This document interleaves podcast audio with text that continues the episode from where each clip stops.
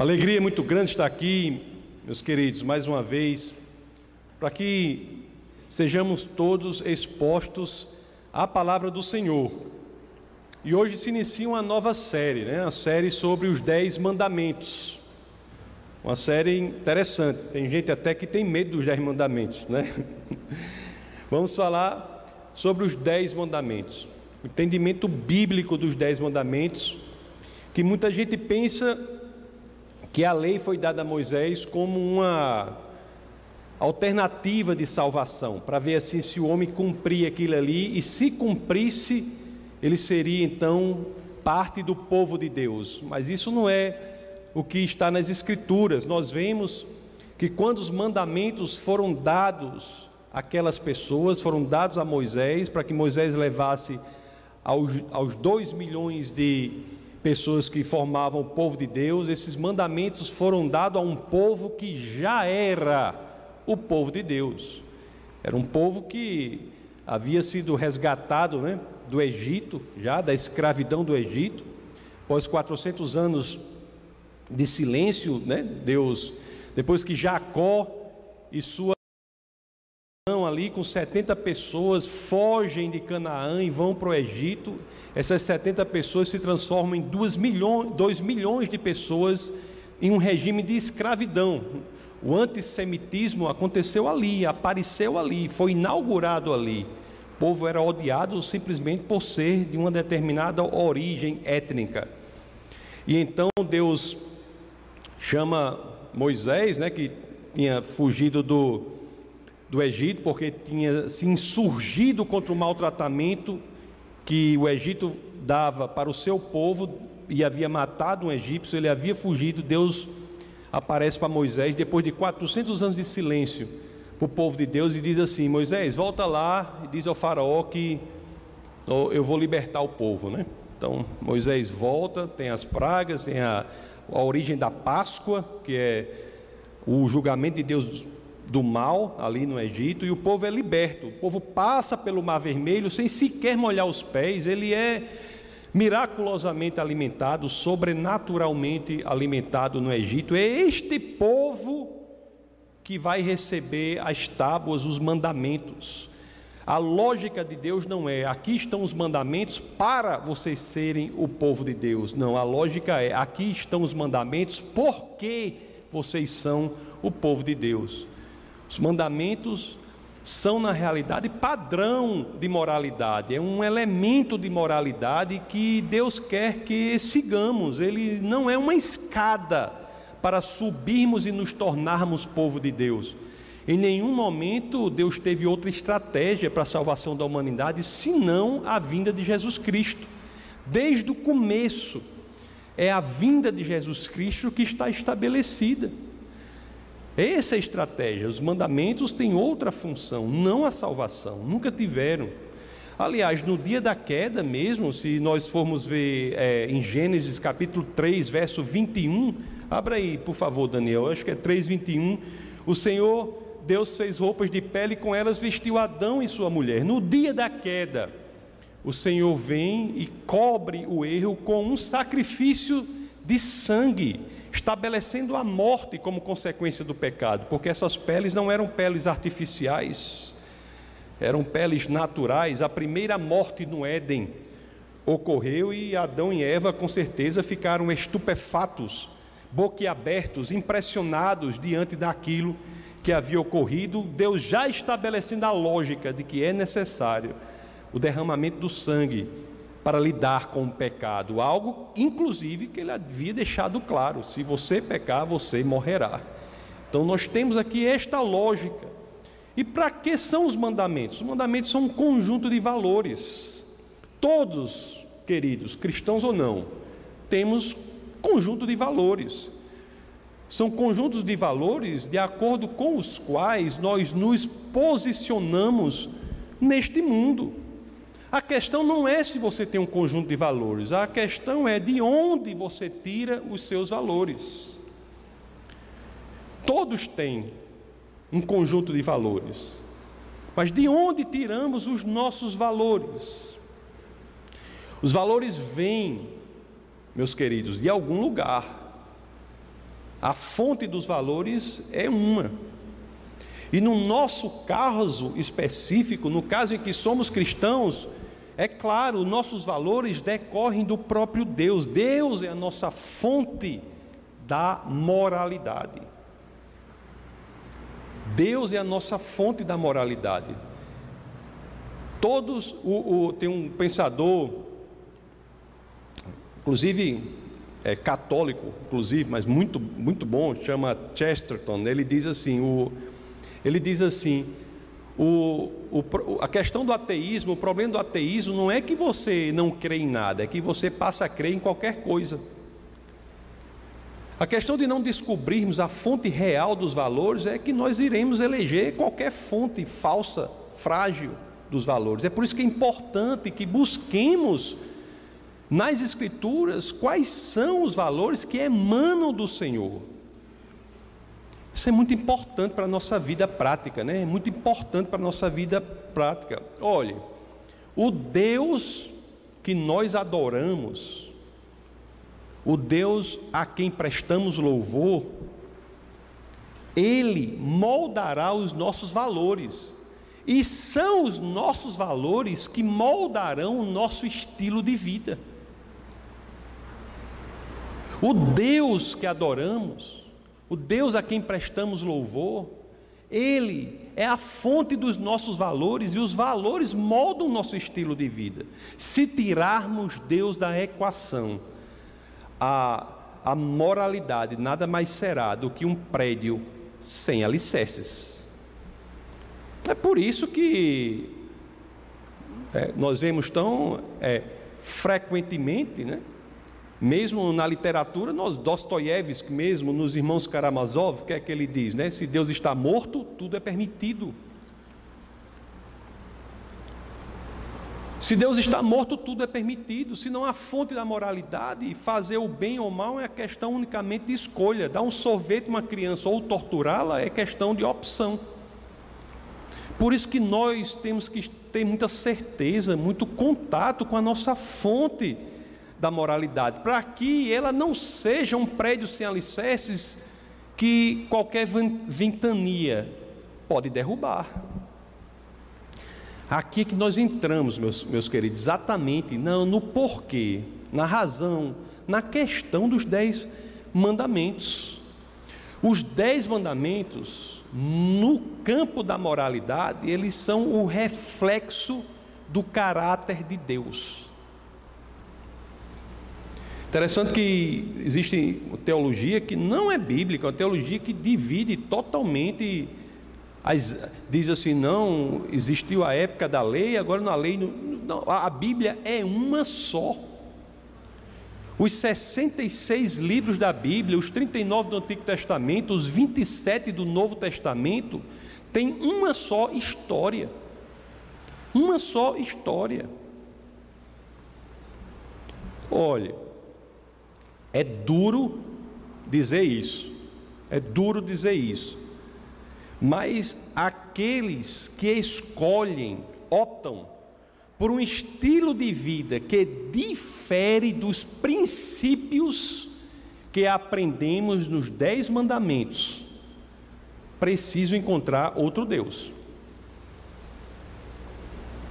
Os Dez Mandamentos são expressões do caráter do Deus. Muitos, aliás, procuram outros deuses mesmo, né? Isso, é uma, isso vemos o tempo todo, isso é uma constante.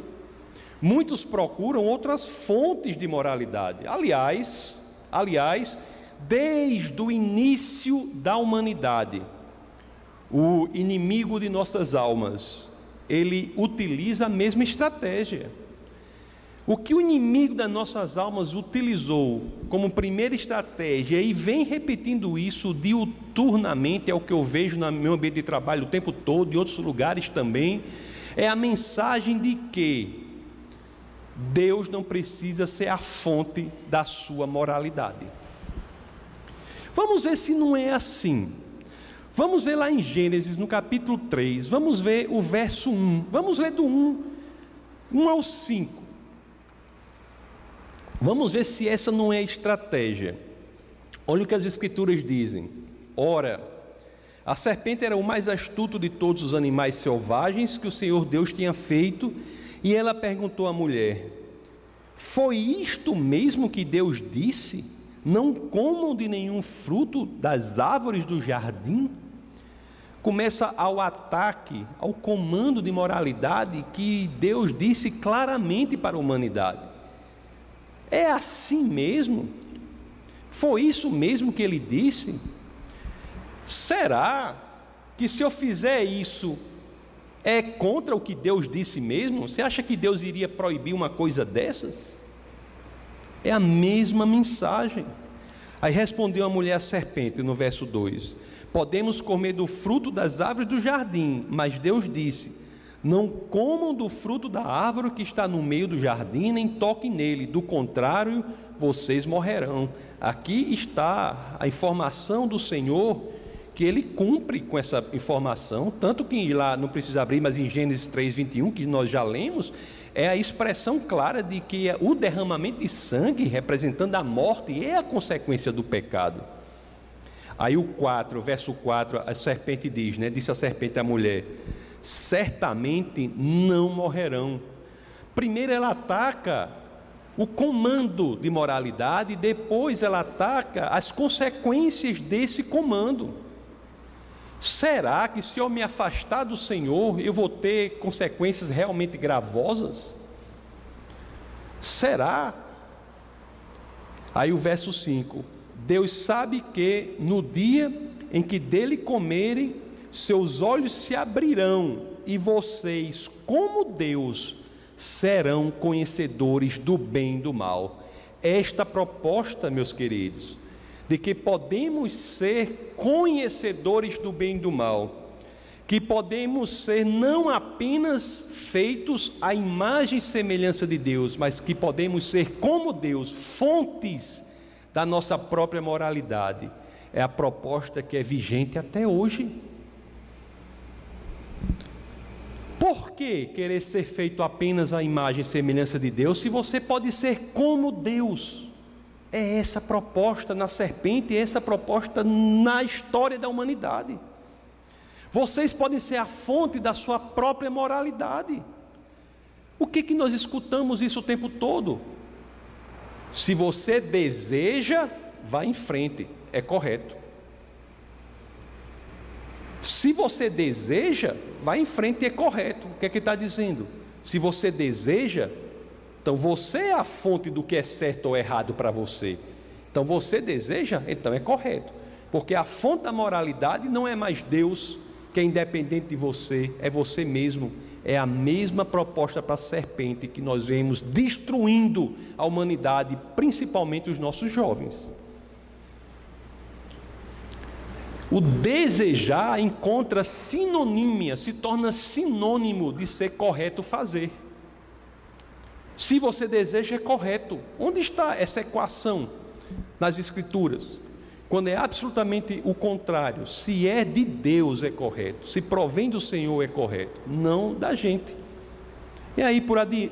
e aí por diante, meus queridos, Adão e Eva, primeira batalha deles, é uma batalha que lutamos até hoje. Eles quiseram tomar o lugar de Deus. Esta foi a primeira batalha da vida deles. E é a batalha de muitos. De muitos. Muitos, e assim, nós temos de ser honestos, né? Para dizer, mesmo nas igrejas, eles querem ser deuses de si mesmos. Querem ser deuses de si mesmos. Dificuldade de entregar-se ao Senhor, que seja feita a sua vontade, Senhor, não a minha. Seja feita a sua vontade, não a minha. É por isso que tem um livro que eu, eu aconselho muito a todos os espíritos rebeldes. Chama Revolução Irresistível. Revolução Irresistível. De Shane Claiborne. Esse cara tem uma vida boa. Ele é um pastor no nordeste dos Estados Unidos. Ele cara, tem uma vida boa tranquila. Quando ele tem um verdadeiro. Ele foi, aliás, ele foi para um grande, um grande seminário nos Estados Unidos E engraçado que ele conta assim: estava nesse grande seminário lá aprendendo, aí um dia saiu com um amigo, um lugar muito frio no inverno, saiu com um amigo que estava andando, quando encontrou um mendigo, mendigo lá, cara com a bota furada, né, no, no frio. Esse amigo dele não, não falou nada. Pegou, pegou as botas dele, você quer trocar? O mendigo balançou a cabeça, ele botou as botas no pé do mendigo, pegou do mendigo, botou nos dele e foi, foi embora, não disse nada. Aí esse cara escreve, né? O Shane diz assim: Eu aprendi mais com aquilo do que no meu curso todinho de teologia. Eu aprendi mais com aquele ato do que no meu curso todinho, um curso, um, um seminário altamente conceituado, né? Wheaton College, que é altamente conceituado, mas aprendeu mais com aquele. Não nenhum demérito ao seminário, mas enaltecendo a mudança de vida, a radicalização da existência. É por isso que eu digo aqui, Deus tem que entrar na nossa vida, eu posso dizer, ah, Deus entrou na minha vida, tudo ficou organizado. Eu acho difícil acontecer. Ele entrou na minha vida, ficou tudo bagunçado. Por quê? Porque nós queremos ser algo mais, nós queremos coisas que nós não conseguimos. Nós nos, nós nos envolvemos em projetos que por nós mesmos nós sabemos que não fazemos. Isso é normal? Não é normal. Se eu envolver em projeto que eu sei que eu não consigo. A igreja é um exemplo disso. O que, que, que, eu sou capaz de fazer aqui? Nada. Não sou capaz de fazer nada se não é o Senhor, as pessoas que o Senhor move para acontecer. Então Deus ele cria estruturas neste sentido. O evangelho é loucura para o mundo, não porque é irracional, não porque é ilógico, não porque joga fora a razão, não, mas porque os, as premissas sobre as quais nós construímos as nossas vidas são premissas sobrenaturais que o homem que vive na materialidade nem de perto consegue entender. Mas as pessoas não querem às vezes esse Deus, eles querem, querem colocam a si mesma, mesmos às vezes, e às vezes colocam de, quando não colocam a si mesmos, muitos colocam deuses lá no lugar do único e verdadeiro Deus, colocam deuses que atendam aos seus desejos imediatos. O Nilo era importantíssimo para o Egito, por isso o deus Osíris, o sol é central para a agricultura e outras coisas no Egito, por isso o deus Ra. E isso acontece até hoje, até hoje. Às vezes até pessoas que são comunistas colocam o Estado no lugar do Deus, pessoas que são altamente capitalistas colocam o dinheiro no lugar de Deus, pessoas que são hedonistas colocam prazer no lugar de Deus, e assim nós vamos construindo deuses, né? E colocando no lugar do único e verdadeiro Deus. Eu digo aqui sempre, eu sempre que tenho oportunidade, eu digo porque isso é o que nós temos que nos lembrar, todos nós, eu inclusive. É o que temos que nos lembrar que é o seguinte, pessoal: aquilo que é prioridade um na nossa vida, é o que está no lugar de Deus. Você chega aqui, vamos fazer uma lista das nossas prioridades. Aí a pessoa faz a lista. Teve até um no curso, teve um exercício assim, faça a lista das suas prioridades, mas pelo amor de Deus, eu não quero ver não. Faça a lista na sua cabeça das prioridades. O que está em primeiro lugar está ocupando o lugar de Deus. Mas o nosso Deus, o Deus cristão, o Deus verdadeiro, o Deus de Abraão, Isaac e Jacó, é um Deus que é independente de qualquer coisa, é o Deus que é. Ele quando aparece lá para Moisés, né, que a gente, conforme eu falei, depois de 400 anos de escravidão é, é, no Egito, Moisés que, como vocês sabem, foi tirado do, do rio, colocado no palácio, teve uma educação secular, palaciana, uma educação secular, aprendeu do Deus verdadeiro com a mãe, né, que acabou sendo a escrava que o criou. Teve educação dupla. 400 anos sem Deus falar com o povo. Aí é quando lá em. Abra aí, Daniel, por favor, em Êxodo, acho que é capítulo 3, no verso 14. Quando ele aparece. Êxodo 3, 14. Aí quando Deus aparece, diz, disse Deus a Moisés: Eu sou o que sou. Eu sou o que sou. Este é a fonte de nossa moralidade. É aquele que é o que é. ele é independente do que queremos que ele seja. É independente do que queremos que ele seja. O Deus verdadeiro é o que é. Aquela ele aparece aqui numa, num arbusto flamejante, numa sarça ardente. E Moisés ele fica admirado porque ele olha para aquilo ali e o arbusto ele não é destruído, ele não, o fogo não consome o arbusto. A, a sarça não se destruía. E aqui está outra característica do nosso Senhor. Né? Enquanto as escolas, as, as universidades, elas dependem de professores, alunos, recursos, né? As igrejas dependem de, de pessoas, de pastores, de, de ofertas. As empresas dependem do, dos clientes, dos, dos empresários, do, do bom atendimento, dependem das vendas. Mas o verdadeiro Deus é o Deus que diz: Eu sou o que sou. É este o Deus que nos dá os mandamentos, não para que sejamos filhos de Deus, porque para sermos filhos de Deus, o preço para isso é altamente alto, é caríssimo, mas já foi pago, não é de graça, é outro erro, é, não é, não tem, se tem uma coisa que não é de graça, é a nossa salvação. Não é de graça. A diferença é que esse preço caríssimo, impagável para qualquer um aqui, nem Madre Teresa de Calcutá, com aquela vida que ela tinha, conseguia oferecer alguma coisa a Deus para comprar sua salvação. Porque é caríssimo, mas o preço foi pago. Não é para isso os mandamentos, mas é para que possamos refletir o caráter de Deus aqui na terra. E você entendendo isso, aí é que, entrando já no, nos mandamentos, é quando nós lemos logo como ele se apresenta lá nos mandamentos, é impressionante. Porque esse Deus é o Criador dos céus e da terra, né? É o Deus Todo-Poderoso. Aí, como é que ele se apresenta antes de dar os mandamentos? Preste atenção como isso é relevante para que entendamos os mandamentos. Vamos lá em Êxodo 20, vamos ler os versos 1 e 2. Olha o que as Escrituras dizem. E Deus falou todas estas palavras, ao verso 2. Olha como ele se apresenta. Eu sou o Senhor, o teu Deus, que te tirou do Egito, da terra da escravidão. Se você pensar sobre essa forma, como ele se classifica, ou se qualifica, ou se apresenta, ou se coloca antes de dar os mandamentos, é impressionante.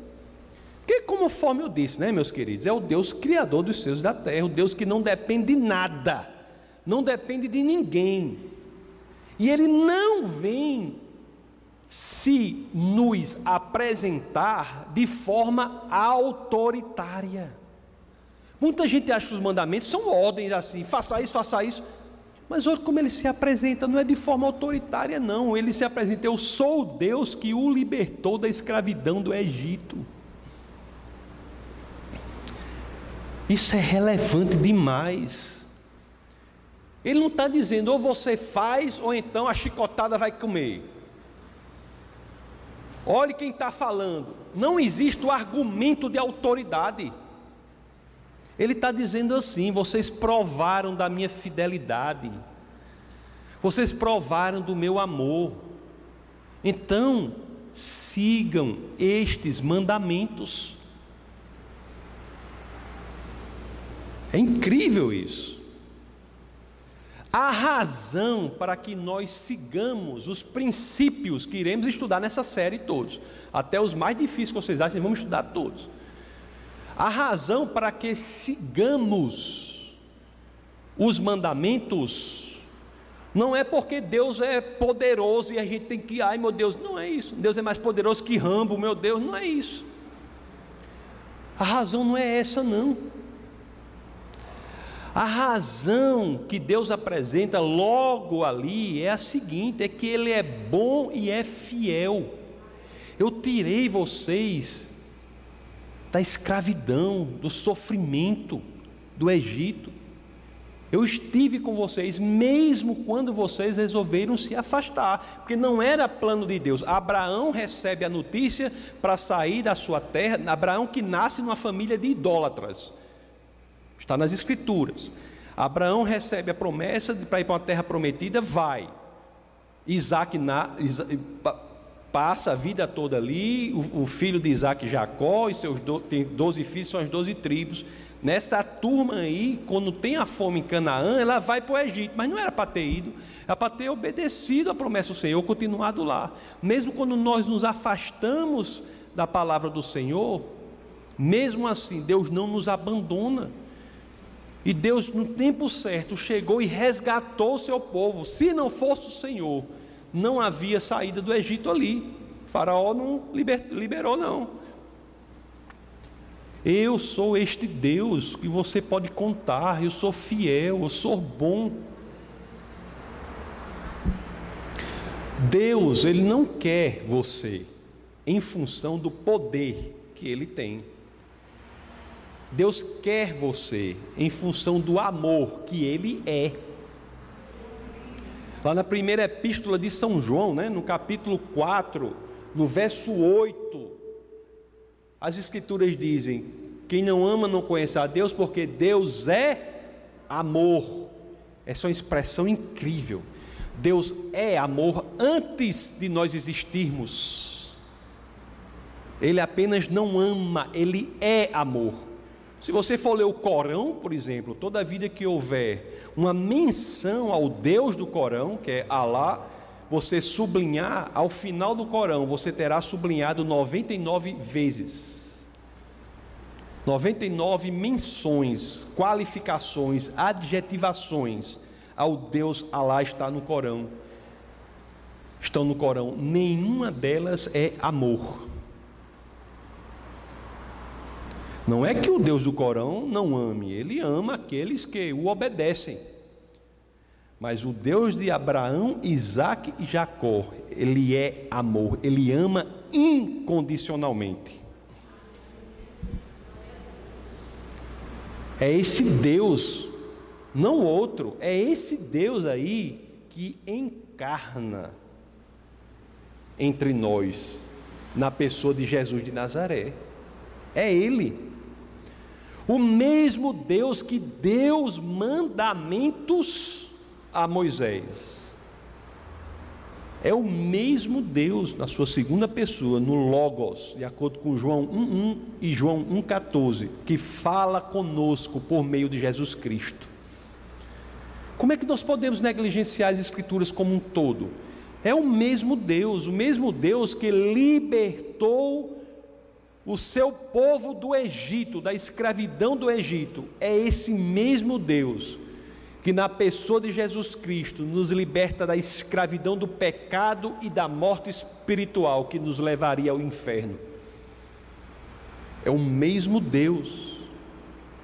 É nesses termos, meus queridos, Deus como amor, é que nós temos que entender os testamentos, os mandamentos, os dez mandamentos. E o primeiro deles é que eu vou falar sobre ele hoje, só sobre o primeiro mandamento, está lá em Êxodo 23. Diz, Êxodo capítulo 20, verso 3, desculpe. Êxodo capítulo 20, verso 3. Não terás outros deuses além de mim. É assim que devemos entender isso. Isto é um convite para uma relação de amor e fidelidade. Um convite. É um convite para que coloquemos Deus na prioridade máxima de nossa vida pessoal. E aqui tem uma consequência lógica disso. Se nós colocamos Deus como prioridade máxima, se nós aceitamos esse convite de amor e fidelidade ao Senhor, é claro que nós teremos que nos apartar de tudo o que ofende ao Senhor.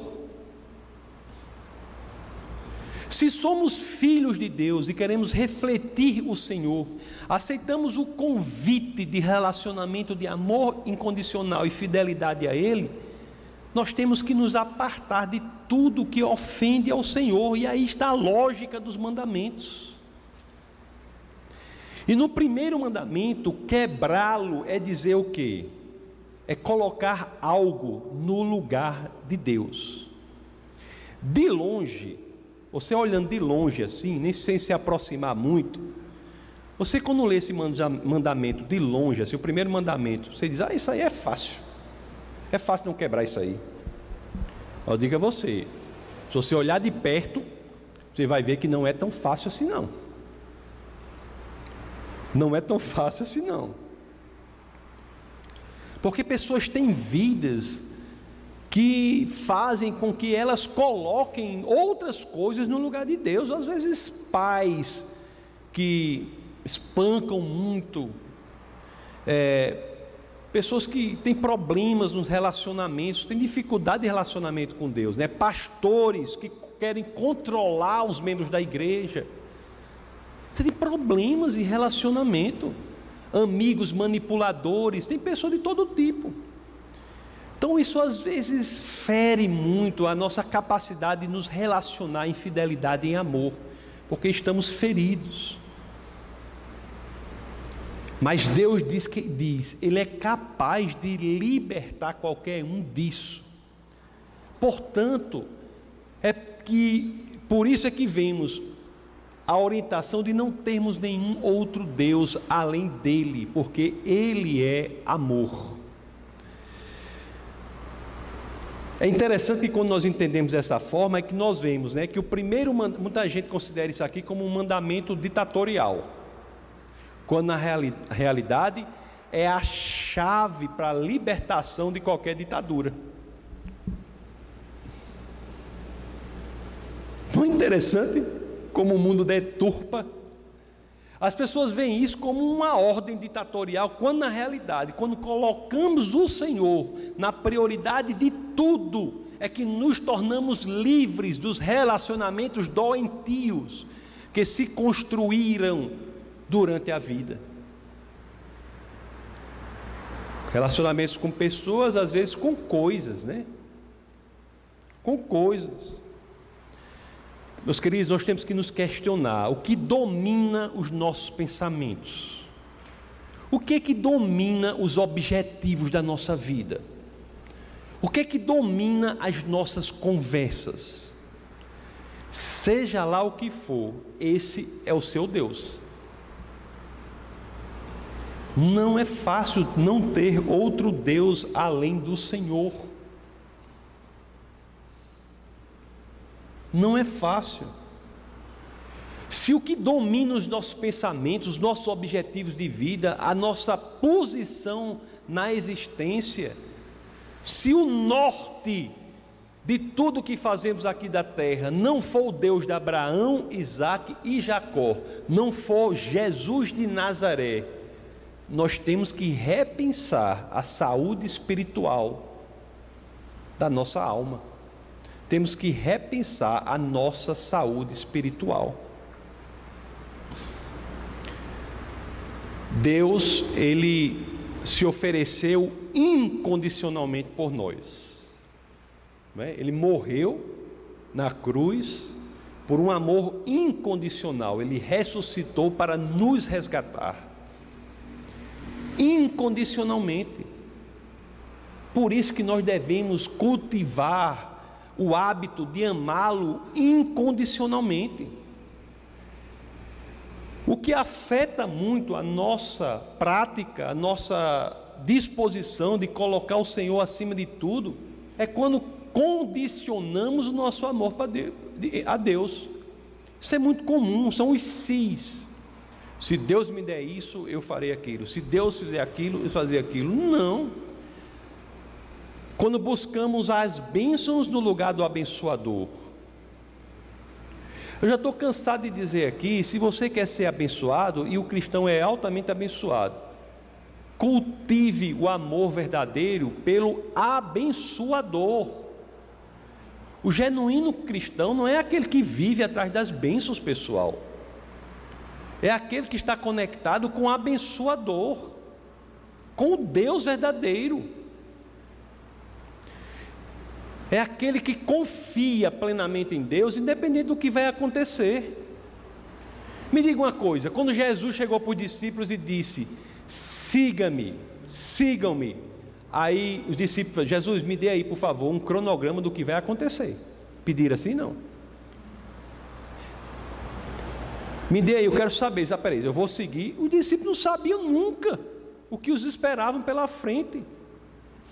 E assim tem que ser com a gente também, quando nós colocamos o Senhor à frente de tudo. Em primeiro lugar, nós dizemos assim: Senhor, o Senhor me amou incondicionalmente, eu vou amá-lo incondicionalmente também.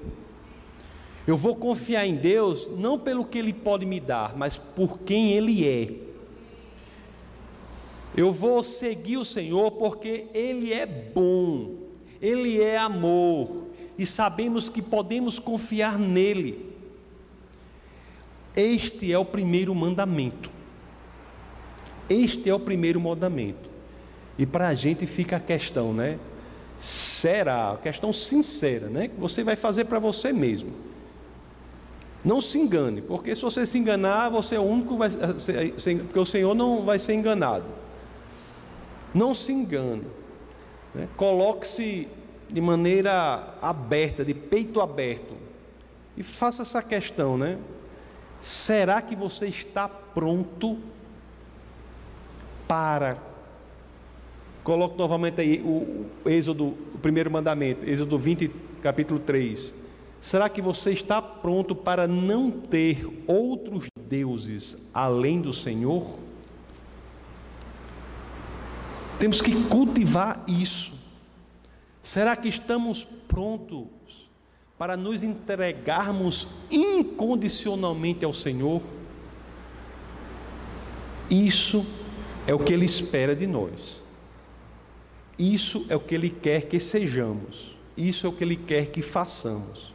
Não por uma carência dele, mas porque Ele sabe que ao, se fizermos isso, estaremos no melhor lugar e na melhor posição que podemos ter, que é aquela que o Senhor nos planejou para ser. Vamos orar.